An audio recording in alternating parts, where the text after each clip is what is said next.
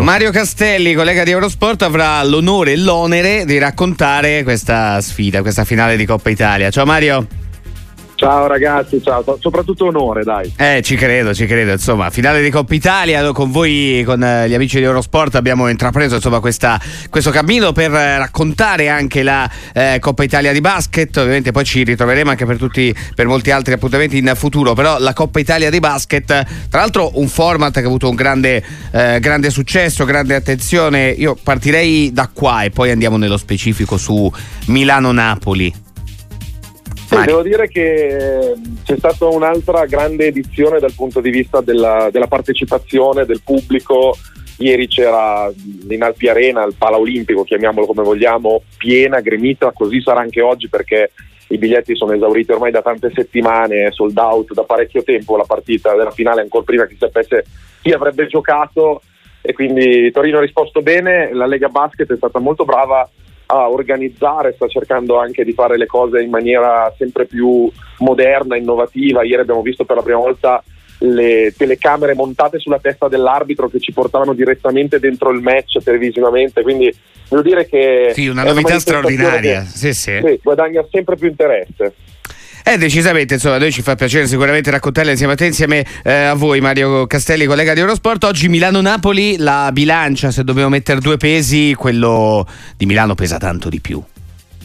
Sì, mm, perché è la squadra più forte, perché è la squadra più profonda, con giocatori più talentuosi e poi se vogliamo anche quella più fresca, perché avendo giocato i quarti di finale mercoledì invece di giovedì come Napoli ha un giorno in più di riposo Ieri ha giocato alle 18 invece che alle 20.45. Napoli è stato in campo 5 minuti in più perché ha giocato supplementare, una partita molto più tirata. Insomma, dal punto di vista delle energie, Milano dovrebbe averne molte di più.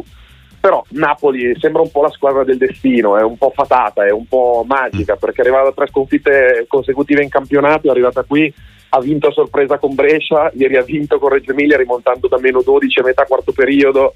Quindi non sai mai cosa può succedere quando è una squadra ha questo tipo di, di, energia, di adrenalina in corpo, sarà sicuramente stanca, però sarà anche sicuramente euforica e non ha nulla da perdere, quindi è una squadra molto pericolosa. Eh, decisamente, decisamente sì, quindi insomma mai dire mai poi nello sport, quanto mai, visto che citavi il calendario, permetto di fare una piccola parentesi, visto che sta iniziando in questo istante Lazio-Bologna, poi dico a tutti i nostri amici ascoltatori, restate con noi perché vi do soltanto il titolo, Maurizio Sarri a proposito di calendario e chi recupera eh, più o meno l'energia ha detto oggi la Lega Serie A ci ha atteso un'altra imboscata. Quindi ripartiremo anche da qua, da questo Jacques, eh, per poi eh, analizzare anche quella che sarà la sfida tra Lazio e Bologna. Mario Castelli, collega di Eurosport, chi ti aspetti oggi di raccontare? No? La racconterai tu la partita, se non sbaglio, insieme a Andrea Meneghin. Eh, esatto. chi, chi ti aspetti di raccontare come protagonisti e per Milano e per Napoli?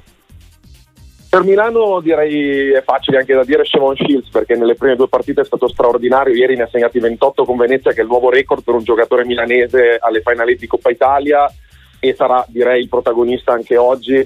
Dall'altra parte devo dire che hanno giocato bene diversi nelle prime due partite per Napoli, è mancato quello che è il miglior marcatore stagionale, ovvero Zubcic che ha segnato 13 punti totali sì. in due partite, ha tirato molto male, quindi io potrei aspettarmi anche un po' la reazione d'orgoglio di questo giocatore che aveva giocato molto bene contro Milano nella vittoria di Napoli in campionato e magari oggi potrebbe essere magari la pedina chiave ecco, per dare qualche speranza a Napoli. Volendo fare poi un bilancio, poi Mario Castelli ti lasciamo alla preparazione insomma, di questa finale, ricordiamo 17.45 il via Milano-Napoli a finale Coppa Italia di basket, Venezia che batte Pistoia, Milano che batte Trento, Napoli che batte Brescia, Reggio che batte Bologna e poi Milano che batte Venezia, Napoli che batte Reggio, stasera Milano-Napoli. La delusione invece, la palma di delusione a chi la diamo? Bologna o è troppo facile? Sì, secondo così? me la Virtus Bologna perché arrivava qua con la Coppa Italia come obiettivo dichiarato della società, volevano vincere questo trofeo, ci arrivavano come squadra che aveva giocato forse il miglior basket